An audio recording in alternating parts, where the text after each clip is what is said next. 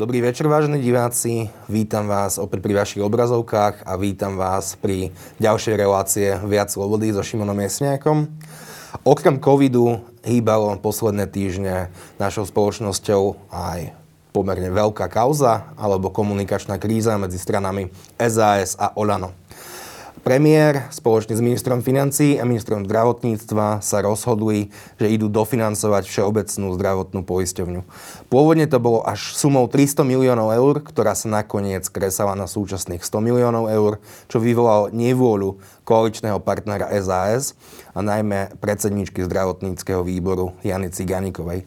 O tom, či je potrebné dofinancovať všeobecnú zdravotnú poisťovňu, o efektivite poisťovní, a o celkových dlhoch v zdravotníctve, najmä uh, u Všeobecnej zdravotnej poisťovne sa budem dnes rozprávať s bývalým šéfom Inštitútu zdravotnej politiky a zdravotným analytikom Martin Smatanom. Martin, vítaj opäť u nás. Ďakujem, že si prišiel. Ja ďakujem pekne, prajem. Myslím, že úplne na úvod je potrebné vysvetliť, to keď sa niekto narodí, tak automaticky za, začína byť poistencom. Koho poistencom sa ten človek stane? Tak to dieťa prebere poisťovňu svojej, svojej matky, čiže ak je ona v dôvere, tak aj to dieťa je v dôvere. Jedine, že by sa chcelo určiť to dieťa nejakým spôsobom inak, ale väčšinou to je presne podľa uh, svojej maminy. Otázka je teda, že kto platí za tú starostlivosť a tento poistenec, podobne ako veľa iných, ako sú napríklad dôchodcovia alebo študenti alebo mnoha, veľká skupina iných poistencov sú tzv. poistenci štátu. To znamená, že za tie výdavky hradí E, tú sumu štát v nejakej teda určitej výške. Hm, momentálne máme, máme na Slovensku tri poisťovne a dlhé roky sa diskutuje o tom, ktoré z nich sú efektívnejšie a ktoré z nich sú, sú menej efektívne alebo ktorá, ktorá pomerne notoricky generuje stratu. Poisťovňa, ktorá takmer notoricky, až na výnimky, štvoročné obdobie, generovala stratu je práve Všeobecná zdravotná poisťovňa. Ako je to možné? Tak možno by som začal rokom 2016. Ak si možno ešte spomínaš, tak to bol rok, kedy sa tak um, ohlásilo, že Všeobecná zdravotná poisťovňa pravdepodobne trošku manipulovala so svojimi, svojimi účtovnými závierkami a technickými rezervami a namiesto nejakého menšieho zisku je v obrovskej strate až 200 miliónov eur. Keď sme sa na to vtedy pozreli s kolegami z útvaru Honty za peniaze a spravila sa tzv. prvá prvý dokument revízie výdavkov, tak som prišiel na to, že je tam obrovská, obrovský priestor na neefektivitu. Ušetriť tú neefektivitu. Nerozprávam teda iba o tých známych veciach, ako bola tá teta Anka alebo Maser Kostka, ale keď sme sa pozreli na viaceré iné parametre, tak tam boli viaceré zmluvy, ktoré neboli až tak výhodné z porovnaní či už s nejakým medzinárodným benchmarkom alebo súkromným poisťovne. Tam bola veľká rezerva a bolo tam taká duplicita lieko. Proste veľa vecí, kde sa dalo veľmi rýchlo, veľmi efektne ušetriť. Vlastne aj preto, keď začal ten ozdravný plán Všeobecnej zdravotnej poistenia v roku 2017, tak sa stanovil cieľ 90, myslím, že miliónov alebo 95 miliónov eur, aby sa ušetrilo a tento plán sa podarilo pomerne aj efektívne splniť, čo bolo aj v súlade so samotnou revíziou výdavkov, ktorú, ktorá sa plnila na nejakých 70% To znamená, že bola tam veľká miera neefektivity. Nie len tam, ale vo všeobecnosti aj u iných poisťovní alebo poskytovateľov, ale gro niekde okolo 70 až 80% pramenilo práve z Všeobecnej zdravotnej poisťovne. Tá neefektivita o súkromných poisťovní nás plus minus asi nemusí trápiť. To je ich zodpovednosť. Keď uh, neefektívne nakladajú so svojím majetkom, tak budú generovať stratu a viac menej my to nebudeme musieť dofinancovať, my ako občania, my ako štát, ale ako sa dá vygenerovať strata 190 miliónov eur. Po svojom statuse štátny, štátny tajomník, pán, pán Marcel Kulimek, písuje, že jeden z dôvodov sú práve kauzy, ako je Masar Kostka alebo teta Anka. Ale nepredpokladám, že každý z nich dostali po 95 miliónov, 95 miliónov eur. Tak ako sa generuje 200 miliónov strata?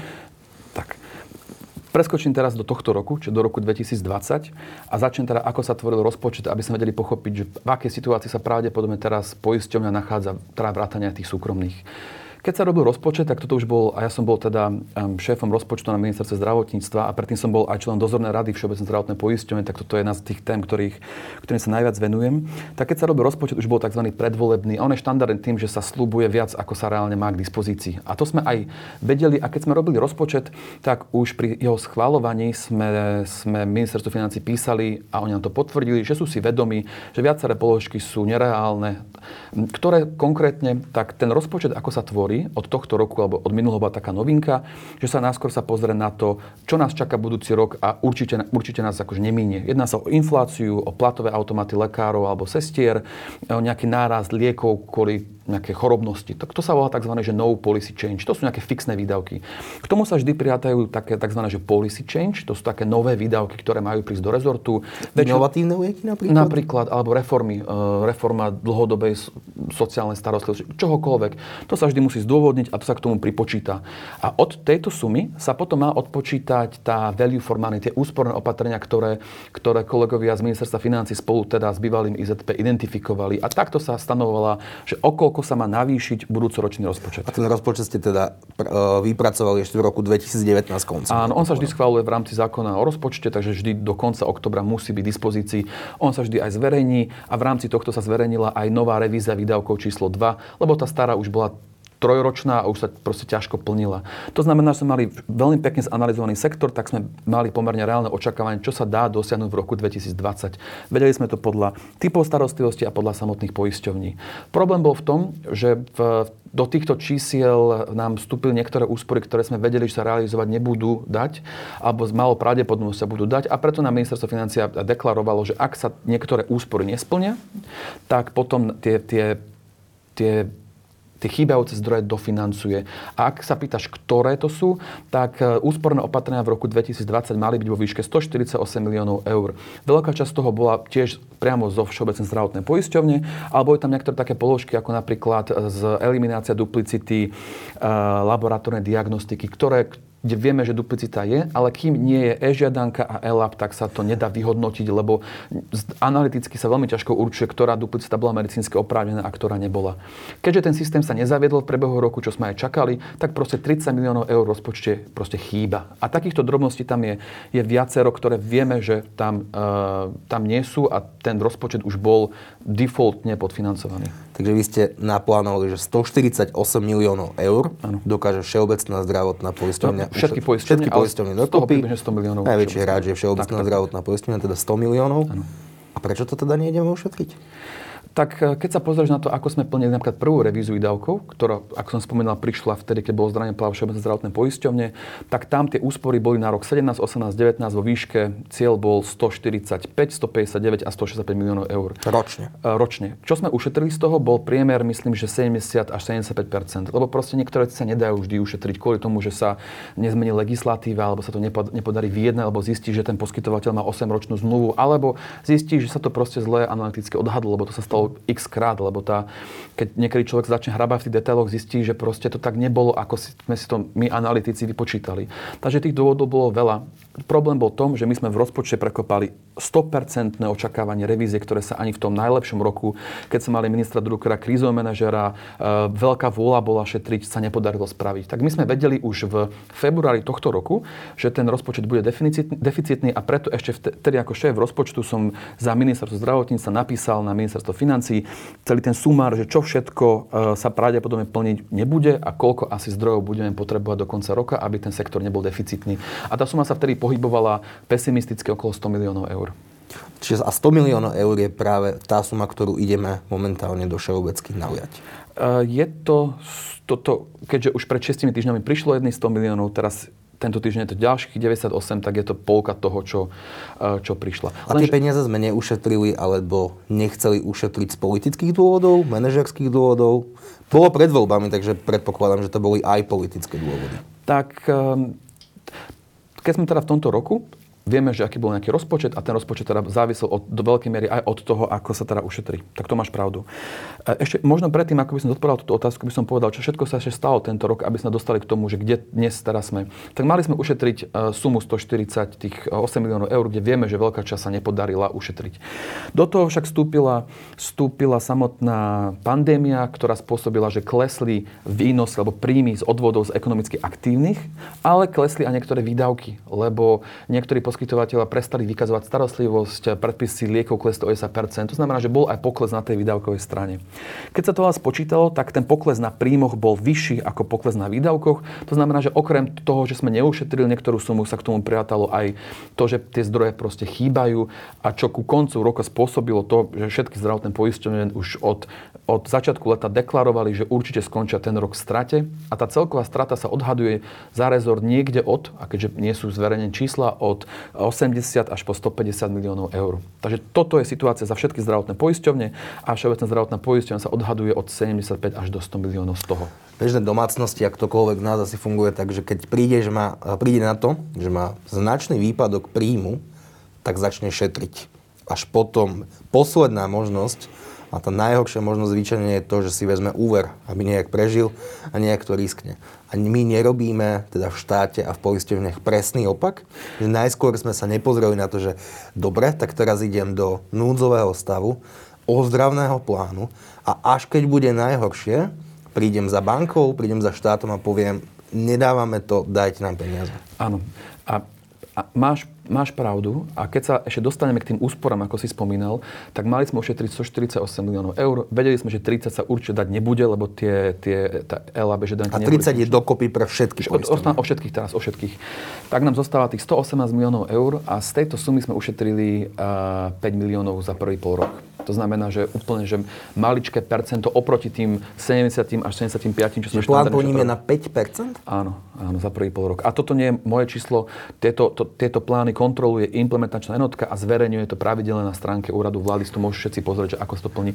A takže toto je presne ako si povedal. To znamená, že sa malo šetriť a nešetrilo sa. Dôvody, ktoré nie nejaký politik argumentoval, veď korona, ale tie, tie, tieto úspory neboli na úkor alebo neboli naviazané na nejakú, nejakú tú štandardnú aktivitu alebo nejakú covidovú aktivitu. To boli veci ohľadom revízie liekov, uh, máme nový systém, ako sa referencujú ceny, uh, doreferencovanie cien, veci, ktoré boli pripravené a stačilo ich iba teraz spustiť. To znamená, že či to bolo spôsobené tým, Čo je to referencovanie cien? Mm, to, máme legislatívny proces, ktorý pojednáva o tom, že ak vstúpi nejaká, nejaký liek, pomocka alebo ŠZM, tak musí sa pravidelne prehodnúť jeho cena v porovnaní s inými krajinami. Áno. Viem, že náš sektor je príliš preregulovaný v tejto oblasti, ale je to proste legislatíva a tá úspora bola vyčíslená v tom rozpočte v tých 148 miliónoch eur. Toto sa dalo spraviť či korona alebo nekorona, um, ale nespravilo sa to. Či to bolo spôsobené tým, že sa zmenilo vedenie a všetky procesy boli proste preseknuté a bol tam nejaký chaos. To presne povedať neviem, ale na toto tu je úrad hon za peniaze, útvar hon za peniaze útvar. a implementačná notka, aby pomáhali tým ministerstvám, keď vedia, že nestihajú. A na týchto dvoch útvaroch e, akože tiež sa došlo k zmenám, ale nejakým spôsobom tam ten tlak nebol, aby sa, aby sa tie úspory zrealizovali. A toto do veľkej miery prispelo k tej vygenerovanej strate tento ale rok. Ak je cieľ ušetriť 140 na mm-hmm. začiatku, potom hneď zistíme po pár dňoch, mesiacoch, týždňov, že dáme maximálne 100. A z tých 100 my, miliónov my dokážeme ušetriť 5%, mm-hmm. tak mne to svedčí len o tom, že je tam buď niekto akože fatálne nepripravený, fatálne nezodpovedný, alebo nejaká obrovská chyba sa tam musela stať. Veď keď splním plán na 5%, tak ma z akejkoľvek roboty už vrátnik vyhodí. Tak a ja keď som tieto čísla videl, tak prvé, čo ma napadlo, že či náhodou sme v tej revízii výdavkov číslo 2, ktorý definoval túto úsporu, nespravil nejakú veľkú chybu, čo by ma mrzelo, ale ten materiál bol pomerne kvalitne pripravený. A odpovede určite nie, lebo stačí si pozrieť na návrh rozpočtu na budúci rok, a je tam stanovené, že sa má ušetriť v rezorte 107 miliónov eur a tam už vysekali veci, ktoré vedia, že sa nestíha kvôli tým chybajúcim IT modulom v e-zdraví alebo kvôli korone alebo niekde inde. To znamená, že oni sami priznali, že 107 miliónov eur je absolútne uh, dokázateľná, dokázateľná úspora a to už spravilo súčasné vedenie ministerstva zdravotníctva s ministerstvom financí. To znamená, že sami priznali, že to sa spraviť dalo a bude dať. Otázka teda jedna, čo nás čaká budúci rok, či znova z tých 107 miliónov sa nesplní 5, ale to už je, to, to sa bohužiaľ čo skoro dozvieme. Takže ak sa pozrieme na tie úspory, áno, e, nebola to chyba toho materiálu, dali sa dokázať, a prečo sa nespravili, neviem, ktorá z tvojich možností je, je pravdivá. Ja som tie úspory... Ale niekto za to musí byť zodpovedný. Tak e, za, za Ja neviem, či politicky, zo... alebo, alebo ako zamestnanec ministerstva, útvaru hodnoty peniaze, kohokoľvek. Tak. Veď my sa stále cyklíme na Slovensku v tom, že to sa len tak nejak stalo, že nepodarilo sa nám to. Ale sú konkrétni ľudia, ktorí sú za to momentálne zodpovední. A keďže ministerstvo zdravotníctva kompletne stiahlo zoznam zamestnancov a štruktúru, tak neviem, komu to teda prináleží za bývalého IZB vlády sme to mali prečo? na starosti my. Neviem, prečo to spravili. To, to treba sa spýtať ich, že prečo toto spravili. Keď sme to mali na starosti my, tak my sme to koordinovali. A je, je pravda, že veľká časť sme aj my priamo rokovali ohľadom cien ŠZM, kde sme dali tu 40% zľava mnoho iných vecí. Veľa vecí sa delegovalo na poisťovne, lebo treba povedať, že samotné poisťovne aj všeobecka niektoré veci nevie sama ušetriť. To proste musí prísť ministerstvo a buď to centrálne regulatívou upraviť, alebo zmeniť legislatívu, alebo to vyjednať v ich mene, lebo proste to sa nedá spraviť. Príklady. Tak napríklad, mm, keby sme chceli spraviť zmenu financovanie laboratórnej diagnostiky. Absolútne ideálne by bolo, keby ministerstvo zdravotníctva spravilo napríklad nejaký cenový výmer, ktorý by definoval hranice napríklad.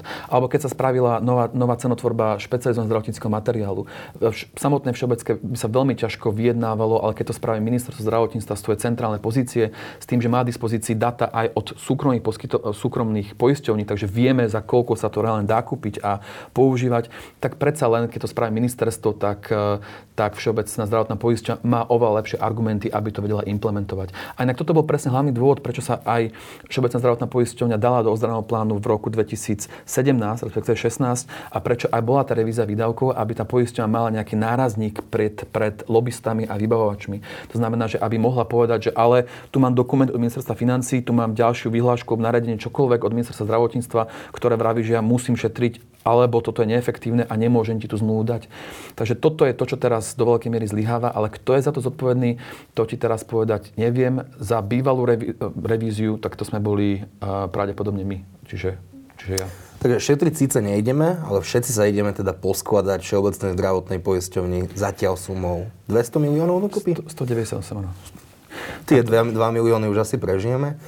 A aké sú hlavné argumenty toho, prečo ideme teda naliať tak veľmi veľké peniaze do Všeobecnej zdravotnej poisťovni.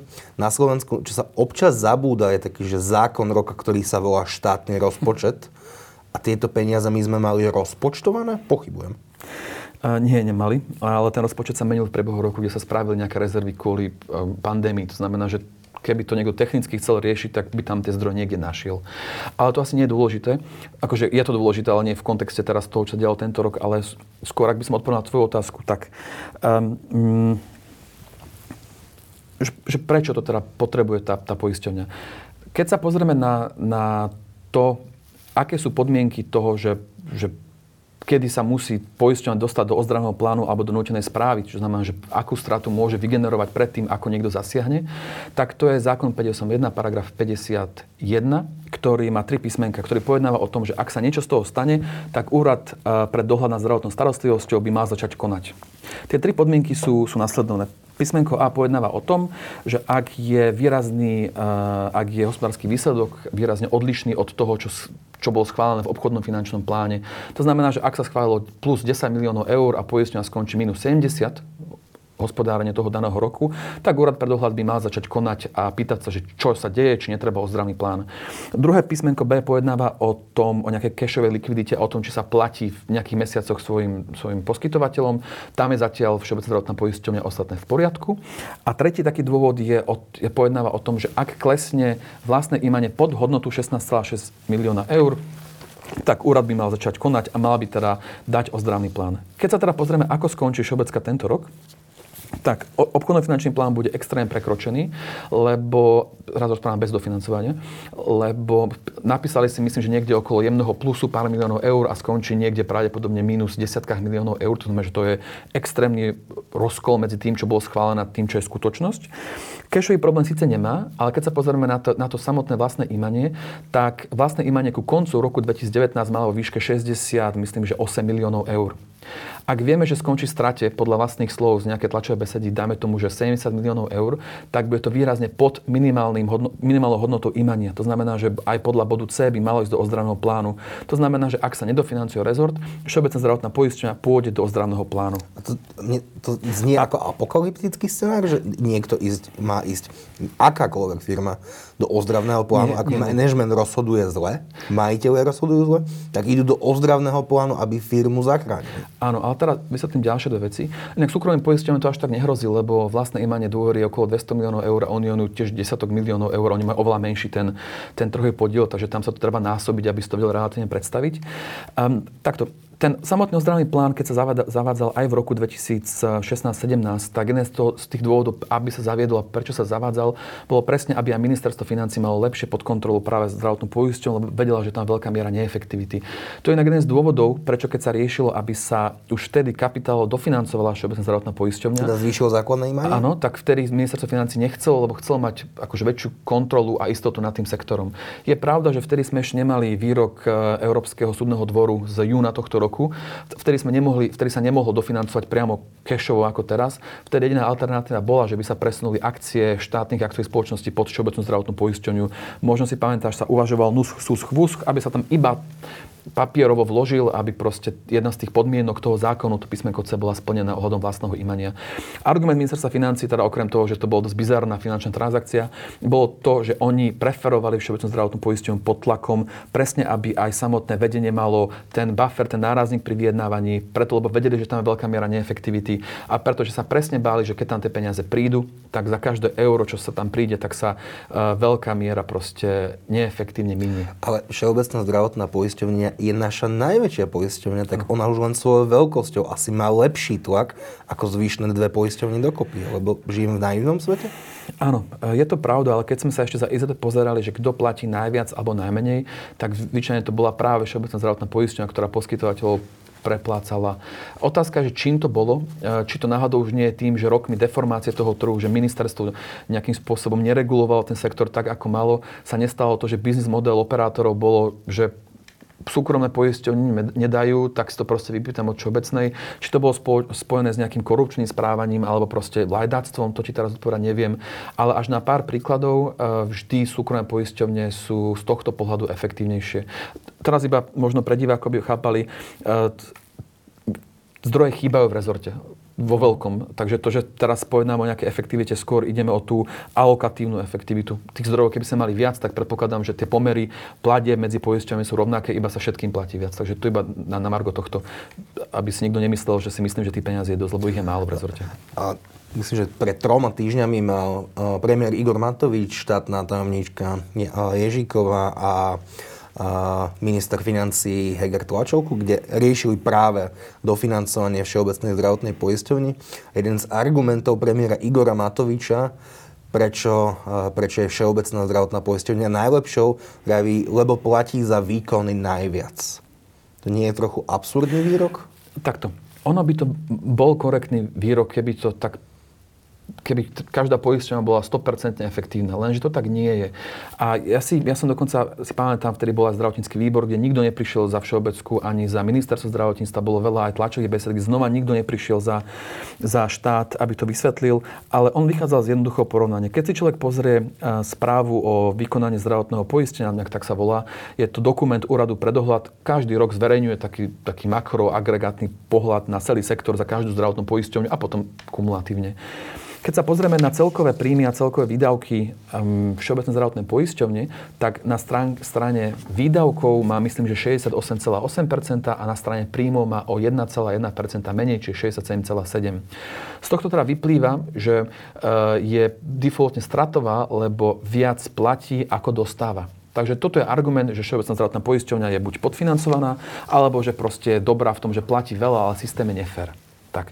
Poďme sa teda pozrieť na to, že či je systém nefér. Um, tá férovosť toho systému, lebo treba povedať, že každý z nás je nejak inak korí, každý z nás je inde poistený, tak aby sa to nejako vyrovnalo, tak ten systém tej, tej kolekcie tých odvodov funguje tak, že 95% toho, čo pošleme zdravotné poisťovne, sa dá do nejakého virtuálneho uh, púlu zdrojov a táto suma sa potom prerozdeľuje naspäť medzi zdravotné poisťovne na základe tzv. prerozdeľovacieho mechanizmu. To je veľmi komplikovaný algoritmus, ktorý má niekoľko desiatok strán, ktorý sa aktualizoval minulý rok tak veľmi výrazne. Bola to spolupráca všetkých poisťovní, veľmi dobrých analytických analytikov z Holandska a pár iných spoločností. A tam sa na základe parametrov, ako je vek, ekonomická aktivita, pohlavie, nákladovosť liekov, zaradenie do tzv. PCG skupín, viacero parametrov určuje, aká je pravdepodobnosť, že ja budem drahší ako ty. A na základe tohto sa vždy potom na budúci rok určí, že aj keď um, Napríklad ja som, mal, ja som vybral 100 miliónov eur, ale ty ako druhá poisťovňa má nákladnejší kmeň, tak ja z tých 100 miliónov eur dám 10. Tak to proste funguje. A keď sa pozrieme na ten makroobraz, tak Všeobecná zdravotná poisťovňa minulý rok dostala 270 miliónov eur z od súkromných zdravotných poisťovní. Takže toto je tá férovosť. Čiže ten veľká časť toho, toho, toho, že má drahších poistencov alebo má nákladovejších poistencov, je vykrytá práve týmto prevzovacím mechanizmom. A my máme druhý alebo tretí najlepší v Európe po, po Holandsku.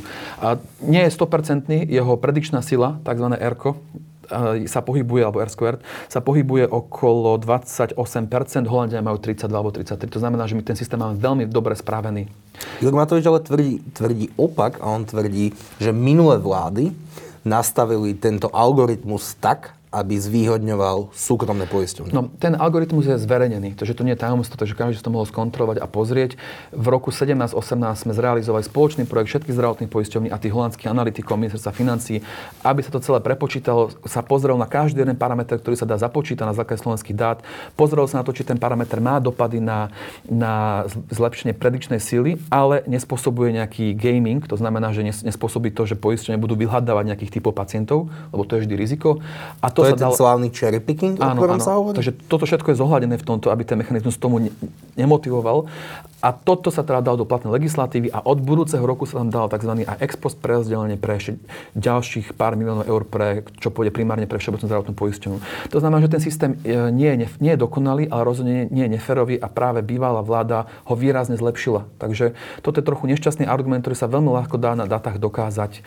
To znamená, že otázka je, keď ten systém nie je defaultne neferový a je takmer na hrane toho, ako tento systém môže fungovať, prečo stále má všeobecná zdravotná poisťovňa väčšie výdavky ako príjmy. A tam je jednoduchá odpoveď. A to, tú odpoveď prinieslo samotné ministerstvo financí, keď v roku 18 a 19 spravilo revíziu výdavkov iba na všeobecnú zdravotnú poisťovňu, kde my ako IZP bývalé alebo ministerstvo zdravotníctva nebolo involvované, lebo sme nechceli, aby tam nebol nejaký konflikt zájmu alebo niečo. A oni prišli, robilo to útvar hodnoty za peniaze, implementačná jednotka a Boston Consulting Group, čo je jedna z najlepších konzultačných firm na svete a prišli s tým, že priestor na, na úspory vo Všeobecnej zdravotnej poisťovne je 94 až 128 miliónov eur. Je pravda, že veľa z toho sa ušetriť nedalo za rok alebo za dva, lebo to boli dlhodobé kontrakty, vendor locked in a veľa iných vecí, ale tá úspora bola očividná. A keby sme teraz túto úsporu odčítali od, od uh, toho, že Všeobecná zdravotná poisťovňa má väčšie výdavky ako, ako príjmy, tak nám dokonca príde opak, že je predfinancovaná, čiže má viac výnosov, teda viac plusov ako tých minusov. Len by musela ušetriť túto sumu. Takže toto, je, toto keď človek spočíta tie čísla, pozrie sa na samotný materiál ministerstva financí, tak je zrejme, že nie je pravda, že by bola, že, že ten systém neferový, iba Všeobecná zdravotná poisťovňa má veľké rezervy teraz ocitujem z tej, z tej istej tlačovky, ktorú som spomínal, a to je výrok alebo parafráza pána premiéra Matoviča. Vláda rozhodla o tom, že systematicky vykrádané všeobecnej zdravotnej poisťovni poskytujeme 100 miliónov, lebo Fico a Pellegrini z nej urobili ošklobanú hus. Je to tak? Toto pravdepodobne naráža na to, keď sa pozrieme na to, ako som spomínal, to imanie všeobecnej zdravotnej poisťovne je 50 68 miliónov eur ku koncu roka. Keď sa pozrieme, prečo je také nízke, lebo ono je ťahané strašne dole e, hospodárským výsledkom predchádzajúcich rokov. A keď sa pozrieme, z čoho to bolo tvorené, tak to bolo tvorené to stratou, ktorá sa nakumulovala v priebehu rokov. Takže z tohto pohľadu áno, je pravda. Je pravda, že tým, že bola stratová, tak e, to spôsobovalo pokles vlastného imania, to znamená, že vážne tá všeobecná zdravotná poisťovňa je na hrane toho, aby musela byť vyhlásená tá ozdravný plán a nemôže si dovoliť nejakú, akože nejaké výraznejšie, nejaké že kvázi investície alebo, alebo nejaký, nemá proste priestor niečo experimentovať uh, z čatka financovania. Takže z tohto pohľadu pravdu síce má, ale ale ten argument, uh, oni to, čo teraz argumentujú, teraz znova opakujú, lebo dofinancovali ten rezort, ale tie úspory sa neplnili. To znamená, že, áno, to znamená, že tento istý argument, čo použil, tak tá istá logická chyba sa opakuje tento a budúci rok. To znamená, že aby znova sa nestalo o 3 roky alebo o 4 a niekto nedal rovnakú tlačovku iba pánov expremiérov vymenil za súčasné vedenie ministerstva. Takže ty hovoríš, že napriek tomu, že tam dáme stovky miliónov eur, teda do Všeobecnej zdravotnej poisťovne, my vôbec nevyriešime problém. Nie, Čiže problém, problém je úplne niekde inde a toto je len toto Aký je, krok? Toto je taká záplata, lebo zoberme si, že uh, 198 miliónov eur príde do imania Všeobecnej zdravotnej poisťovne. To znamená, že tieto peniaze budú na balans šíte na súvahe, to znamená, že to nepôjde do hospodárskeho výsledku, že poisťovňa skončí stále v strate. Ano? Iba na, tom, na, na tej položke imania sa to prejaví tak, že tá strata sa navýši, ale tým, že tam štát vložil do inej, iného stĺpčaka, iného, iného riadku, tam vložil tých 198 miliónov eur, tak to vlastné imanie neklesne, možno sa udrží na rovnaké hodnote, možno trošku narastie.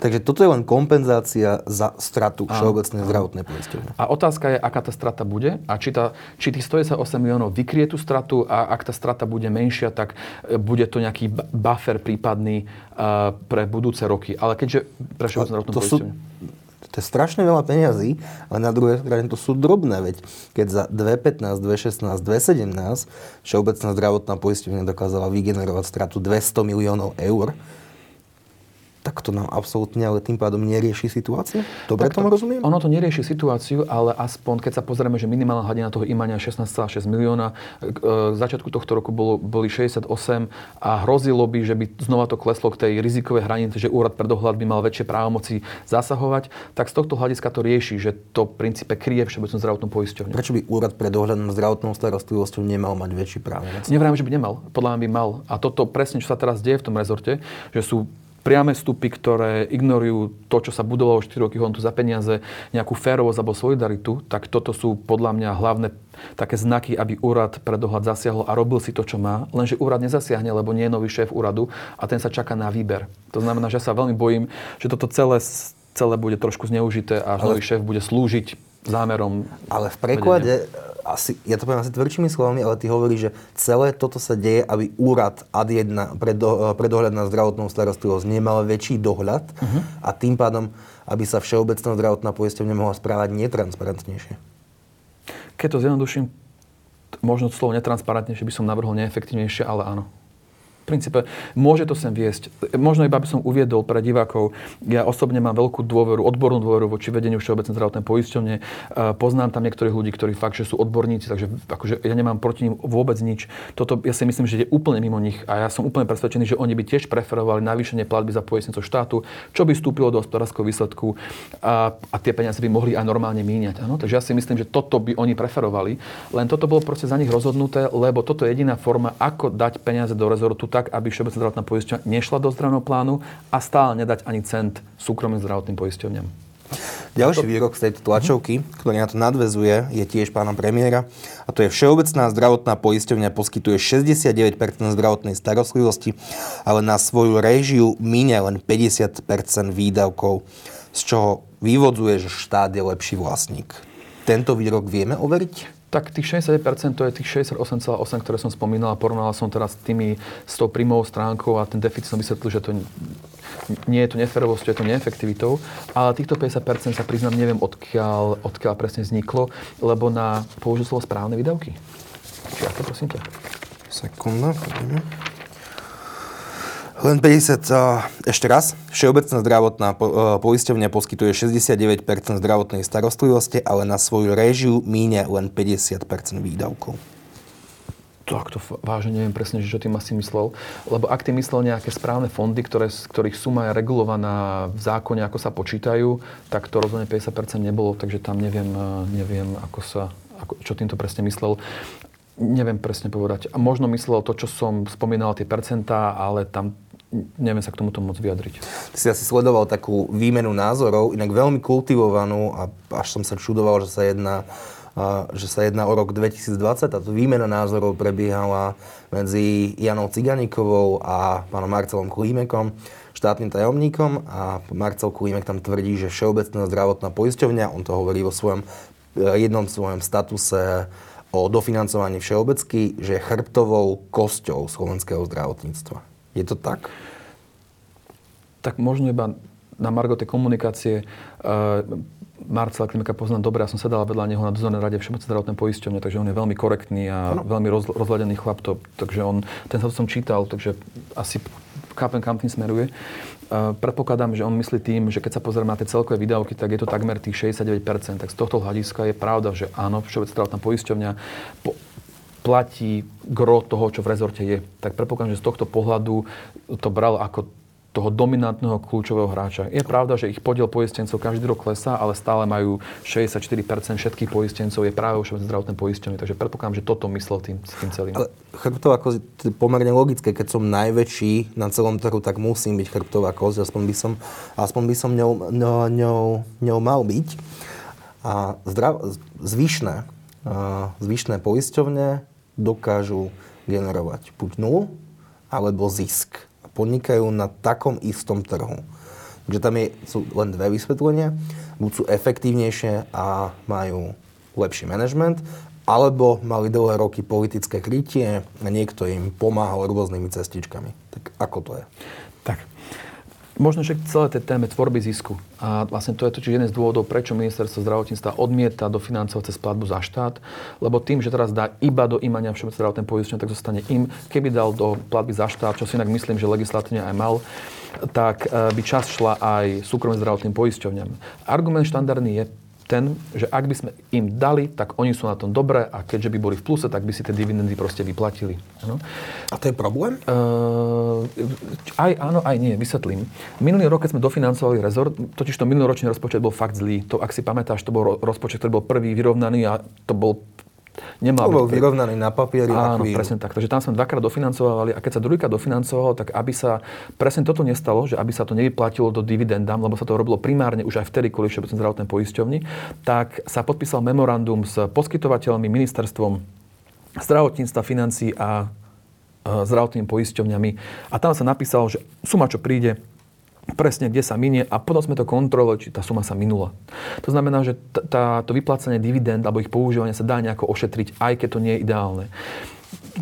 V čom problém je? Eh, pri tej debate, že či tie dividendy a vyplácanie tých dividend sú korektné alebo nie, je v tom, že toto, celá tá téma je väčšinou riešená na základe nejakých názorov alebo pohľadov alebo preferencií, lebo nám chýba tá legislatíva, ktorá by určila, že ako sa s nimi dá nakladať pri akých podmienkach. A čo nám teda chýba, je to, že ministerstvo nikdy neurčilo zdravotným poisťovňom nejaké indikátory efektivity alebo kvality, ktoré by povedali, že ak ty napríklad máš zazmluvnenú sieť, máš čakačky pod úrov, nejakou určitou dobou a máš nejaké, nejaké kešové alebo iné rezervy, ti určitý podiel pacientov na preventívne prehliadky a vykonáš také aktivity, tak potom si si splnil svoju úlohu ako poisťovňa a potom si môžeš robiť e, s nadbytočným e, cashom čokoľvek, čo len chceš. Keďže my toto nemáme, alebo máme veľmi slabo zregulované ešte z nejakých nariadení a vyhlášok z roku 2008 alebo 2011, kde tie veci sú tak zastaralé, že reálne neplnia tú svoju funkciu. To znamená, že poisťovne si roky v princípe mohli robiť, keď si splnili to, čo e, považovali za nevyhnutné a nemali niečo niečo, čo by tam horelo, tak si mohli s tými dividendami, v princípe robiť, čo sa im vtedy, vtedy zachcelo. To znamená, že táto debata je spôsobená tým, že ministerstvo nedostatočne reguluje ten sektor, aby som vedel. Takže z tohto pohľadu, z toho legislatívneho problém tam akože nebol. Potom je tá druhá otázka, že aká tam bola tá, tá morálna, etická akože báza toho celého. Ale to je debata, ktoré akože ja nejaký, nie som odborník, aby som sa na toto vyjadroval. A za mňa to bolo veľké zlyhanie práve ministerstva, že nenastavilo sa za akých podmienok sa má správa tá poisťovňa, lebo tu je taký dôležitý dopad. Ak to nenastaví ministerstvo, tak potom ani tá poisťovňa nevie, ako to nastaviť k poskytovateľom. To znamená, že celý ten rezort ministerstvo kontrolovať nevie a to je asi dôvod, prečo teraz preferujú dofinancovať všeobecnú zdravotnú poisťovňu, lebo nemá pravidla, tak ten sektor riadi nie cez zákony, vyhlášky, nariadenia, ale rieš, e, riadi ho cez všeobecnú zdravotnú poisťovňu, čo je veľmi nebezpečný krok, lebo toto presne spôsobilo tety Anky a Maserov kostkov. V akom zmyslu? Tak lebo keby, keby bola tá legislatíva, ktorá platí, platí pre všetkých, ktorá by sa podľa mňa nemenila s novou vládou, lebo napríklad ten, uh, tie časové dostupnosti alebo čakacie doby by definovali odborné spoločnosti, ktoré by to mali robiť, takže tie sú pomerne stabilné. Ale ja som sa tých, týchto veciach a o tejto téme rozprával s obidvoma hráčmi mimo všeobecky. Oni presne potom to volajú, že toto poďme zadefinovať. Áno, áno. A, a chápeš, prečo potom volajú? Lebo oni sú teraz obviňovaní, že si vyplácajú dividendy, ale nikto im nedal pravidla, že kedy si môžu, kedy si nemôžu a koľko si môžu. Keby sa toto nastavilo a jasne povedalo, že ak tu budeš tieto indikátory plniť na 100%, tak si môžeš vyplatiť plnú výšku. A ak to budeš plniť na 50%, tak si môžeš vyplatiť iba 10% napríklad. Keby toto bolo, tak ich nikto neobvinuje, že sú vykoristovateľi alebo čokoľvek. Takže tu chápem, prečo to chýba. A ja teraz riešim, že prečo to chýba z pohľadu štátu, lebo reálne ten rezort sa neriadi. Ministerstvo nemá dosah nad rezort. Preto, to, preto sa tak sústredí na tú všeobecnú zdravotnú poisťovňu. Lebo dajme tomu, že chce posilniť, uh, vymyslím si, platby u, neviem, ambulancii všeobecných lekárov. No mm. ako to spraví? Tým, že prikáže všeobecné zdravotné poisťovne, aby to spravila a súkromné musia dorovnať. Prečo tieto pravidlá teda nemáme zadefinované? Politická odpoveď, neviem aká je, keďže vláda má viacej ako 90 poslancov, nemôžu schváliť čokoľvek.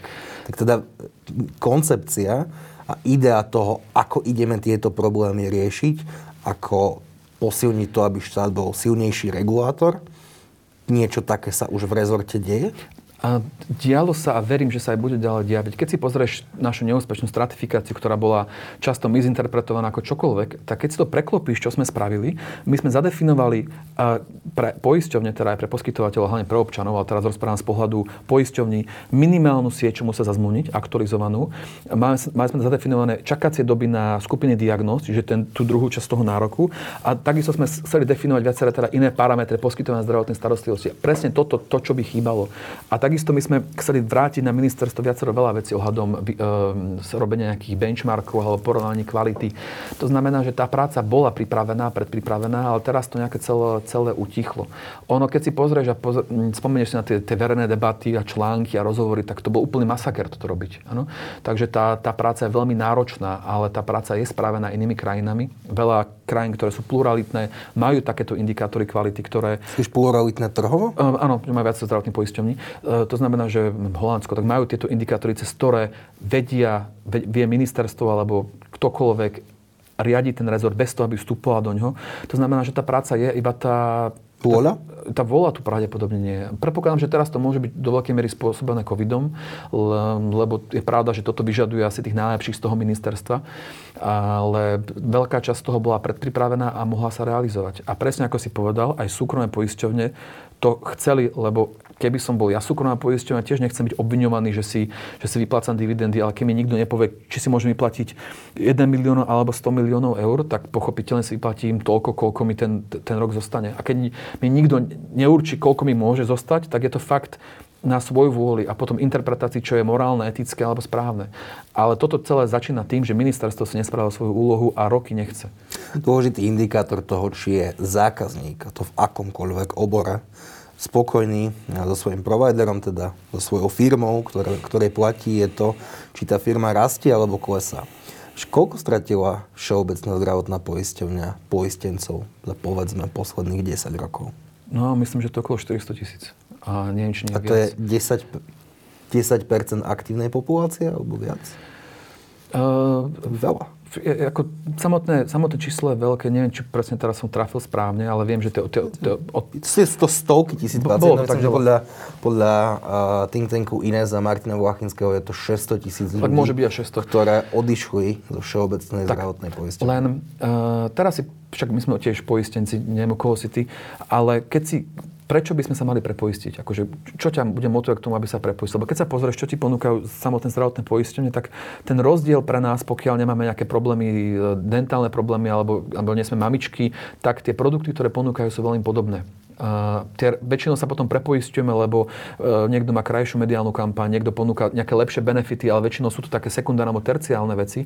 A tu je ten problém, že keďže ministerstvo nedovolilo súťažiť, lebo nenastavilo ani indikátory, na základe ktorých by mohli súťažiť, ako je čakacie doby, alebo nejaká geografická dostupnosť, alebo nejaký second opinion, alebo čokoľvek, tak celá tá súťaž bola v princípe iba do veľkej miery súťaž Marketing? krásy. Marketing, áno. Je pravda, že tieto roky sa trochu zlepšilo už, už tam tie niektoré poistenie fakt, že začali špekulovať s všelakými benefitmi a tak, ale dlhé roky to bol fakt, bol, kto má krajšiu reklamu, alebo kto vie za kým ísť, aby presvedčil populáciu, aby sa prepoistili. Takže u nás tento trh nikdy nefungoval, bohužiaľ. Ty teda hovoríš, že Máme trh so zdravotným poisťovním, ktorý ale nefunguje a ministerstvo zakázalo súťažiť?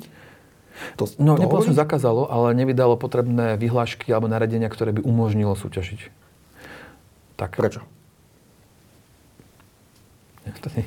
To, ti presne povedať neviem. Samo o sebe, lebo to by vyžadovalo toto, čo som vydefinoval. Nastaviť, čo vlastne ministerstvo chce. A keď sa pozrieme, a keď sa spýta ministerstva, čo chcú, tak sami nevedia, čo chcú. Zoberme si, kto ktorá, kedy mal histórii týchto ministerstiev jasný plán a víziu. Jediný, kto mal, bol Rudozajac. To kvôli tomu, že on mal, on mal tú modrú knižku, čo spravil s Peťom Pažitným a jasne vedel, kam chce ísť, prečo chce ísť a čo chce tým dosiahnuť. Odtedy najbližšie k tomu mala ex-ministerská Zvolenská, ktorá mala svoj strategický rámec starostlivosti o zdravie, ale to bol fakt iba rámec, tam sa nedalo presne vyčísliť, kam chceme ísť. Minister Drucker mal 26 projektov, takže on bol projektovo orientovaný. Ministerka Klauská... Však nemal politickú podporu. Áno, ona prebrala tie projekty a teraz e, nové vedenie proste má programové vyhlásenie vlády, ktoré si protirečí v niektorých riadkoch a fakt nevieme, kam smerujeme. To znamená, že keď, kým ani samotné ministerstvo nevie, čo chce, ako to môžu vedieť poisťovňa alebo poskytovateľia alebo my ako občania. Takže akože my sme v takom zvláštnom, zvláštnom chaose. A to rozprávam ako osoba, ktorá bola 5 rokov na ministerstve e, a veľa sme sa snažili pre túto tému spraviť a nezvládli sme to. Ja si pamätám veľmi dobre, ja už som bol v aute s ex-ministerkou Kalávskou, už sme boli, už sme šli do, do parlamentu, do podzemného uh, parkovania, keď nám vtedy zavolali, že stratifikácia sa stiahuje napríklad. To znamená, že či to je spôsobené politickou vôľou, alebo čím, no proste ako keby niekomu vyhoval tento chaos sektore. Komu? Ja to, to ti fakt povedať neviem. Keď sa na to pozriem z pohľadu občana a potenciálneho pacienta, ja tomu vážne nerozumiem, že, že čím to tak je. Všetky tie reformy zdravotníctva sú veľmi nepopulárne. Treba ich robiť hneď prvý rok, potom ako niekto nastúpi. Treba tam, aby tam bol niekto veľmi silný, dominantný, aby to dokázal pretlačiť. Treba ale, a, a, a toto nám tu asi chýba. Čiže v preklade reforma zdravotníctva toto obdobie nebude? To už by musela byť. To už by sa teraz muselo debatovať, už by sa muselo obiehať poskytovateľia, už by na jednej lodi museli byť aj s komorami, odborármi a to sa obávam, že, že vôbec, uh, vôbec teraz nie je. A keď sa pozrieme už budúci rok, aby to začalo, kým sa pripravia všetky legislatívne normy, úpravy, to musí ísť niekoľkokrát cez MPK, ten proces pripomienkovania. MPK? Pripomienkové konanie. To znamená, že už sme v treťom roku vlády a to už je tak na hrane, že to... Lebo tie reformy, aj keď budú dobre myslené, je vysoká pravdepodobnosť, že v krátkodobom horizonte budú vnímané viac negatívne ako pozitívne, lebo veľa z tých reform sa prejaví po rokoch, po troch, po piatich, po desiatich. To znamená, že ja to vnímam, že málo kto si toto politické riziko zoberie, že naštve veľ, veľkú časť občanov a, a nespraví to. Jedine, že by niekto prišiel a dofinancoval ten sektor a cez to dofinancovanie motivoval poskytovateľov ale ako sme videli na budúcoročnom rozpočte, ktorý je veľmi slabý, tak toto táto súčasná vláda nebude. Sa na chvíľinku vrátime k tomu prerozdeľovaniu. Ja poviem ešte jeden výrok, myslím, že tiež je premiéra Matoviča.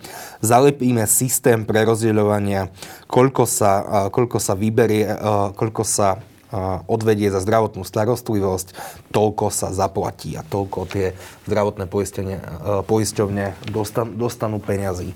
To by bolo dobré riešenie? To by bol klondajk absolútny lebo to by znamenalo, že tam je tomu, že... Totálna strata motivácia? Absolútna. Tam v tom už neexistovala žiadna... To, potom na čo by sme potom mali zdravotné poisťovne, keď sme pri tom? Potom, už by, potom by sme nepotrebovali žiadnu poisťovňu. Potom vlastne každý z nás by mal všetko zadarmo. A nesmerujeme k tomu, že to budeme mať zadarmo, nesmerujeme. Ale nesmerujeme práve k zrušeniu uh, zdravotných poisťovní? Uh, Alebo áno, nevidíš tam áno. tie ja tam tie náznaky vidím, veď už samotné programové vyhlásenie vlády, v ktorom sa kontradiktorne píše, že zadefinujeme nárok pacienta a otvoríme súťaž zdravotného poistenia a riadok pod tým alebo nad tým je a zvážime unitár. Tak nie sú tieto kroky len takým politickým divadlom a snahou o dokončenie unitárneho zdravotného poistenia? Ja si to reálne myslím, že to tak aj je. A takto na jednej strane treba povedať, že je to v plnej právomoci ministerstva, lebo veď unitár sme tu už mali za exministerky pani Zvolenské, ak si pamätáš. Ona dokonca aj založila akciu spoločnosť, ktorá sa volala Unitár, mala webovú stránku, už sa to malo realizovať, takže tá idea tam bola. Rozdiel medzi tajším návrhom a terajším je ten, že vtedy bolo to materiál na vládu, pripomienkové konanie, procesy, komunikácia. Neverím, že to bolo korektné, iba že bolo to takto riešené. A teraz to je robené všetko tak nejako, ako ministerstvo funguje, nahulvatá, netransparentne. Zober si, ako prišlo to druhé dofinancovanie tých 98 miliónov eur tento týždeň. Prišlo to tak, že to bolo dovezené priamo na vládu bez MPK, bez pripomienkovania, bez debaty. Otázka je potom pre pozorovateľa, prečo to takto spravili. Ak by nemali čo skrývať, tak by to takto určite nespravili. Čo môžu skrývať? Tie zámery? Áno, ten zámer, určite. A je to, čo mi možno ešte viac vadí, je to, že medzičasom sa schválil rozpočet. Takže otázka je, je ten rozpočet fakt, že taký zlý, že potrebuje znova dofinancovať, ale skôr mi z toho vychádza, že cieľom je iba podporiť jednu poisťovňu, aby tie druhé potom mali ten budúci rok oveľa ťažší. Čo potom vedie k tomuto záveru, že áno, je to pravdepodobne skrytá snaha o to, ako, ako vytlačiť súkromné zdravotné poistenie. Čo nevrajím, že nemôže byť, že to je v plnej kompetencii, aby to spravili, iba vrajím, že tak toto predsa fungovať nemôže, nech to priznajú, nech to dajú na útvar za peniaze, ktorí presne takéto veľké témy by riešiť mali a nech sa o tom komunikuje. Prečo sa to nie, teda, ak je zámer ministerstva a minimálne v značnej časti vlády vytvorenie unitárneho systému, prečo to podľa teba nekomunikujú otvorene? Veď my zo zahraničia poznáme systémy, ktoré fungujú aj s unitárom. Myslím, že je to napríklad Veľká Británia. Len toto mi príde také, že dymové clony pred tým, než sa to odvážime povedať? Tak ja si myslím, že to kvôli tomu, že je v koalícii aj strana Sloboda a Solidarita, ktorá je výrazne proti tomuto. Takže oni to nemajú v programovom vyhlásení vlády explicitne uvedené. To znamená, že jediná forma, ako to realizovať, je takýmito podpásovkami. Ano? Takže akože tak, tak, takto nahúva to robiť. A, a bohužiaľ to je asi situácia, ktorá je ale ja pevne verím, že niekde pod tým majú spravenú nejakú analýzu alebo nejaké akčné kroky a že toto neriešime takisto, ako, ako sa riadi teraz pandémia, že ako sa vyspíme alebo čo nám, čo nám napadne, lebo toto môže mať extrémne dopady na zdravie nás všetkých, lebo ak sa pokazí verejné zdravotné poistenie v nejakom spôsobe, nejak po, súkromné poistenie nebudú mať zdroje a budú musieť navyšovať čakacie doby, tak obeťou sme my. A to si treba uvedomiť, že toto sa dalo spraviť aj inak. Tento rok sa dalo dofinancovať ten výpadok z ekonomicky aktívnych, čo aj legislatívne mali spraviť a mohli potom kúne podporiť Všeobecnú zdravotnú poisťovňu, aby mala väčšiu nákupnú silu do budúceho roku. Áno? Je tam, je tam nejaké, nejaký rámec solidarity, do ktorej to určite bezpečne robiť môžu a bolo by to potom zaujímavá trhová súťaž. Určite. Len to, ako to teraz robia, že dofinancujú iba jednu a ostatné nechajú vykrvácať, tak toto obeťou sme tu bohužiaľ my nech sa na to akokoľvek pozrieme a nech boli akékoľvek krivdy v minulosti. Martin, ďakujem veľmi pekne, že si prišiel. Vážení diváci, ďakujem veľmi pekne, že ste nás dnes sledovali a prajem vám ešte príjemný večer.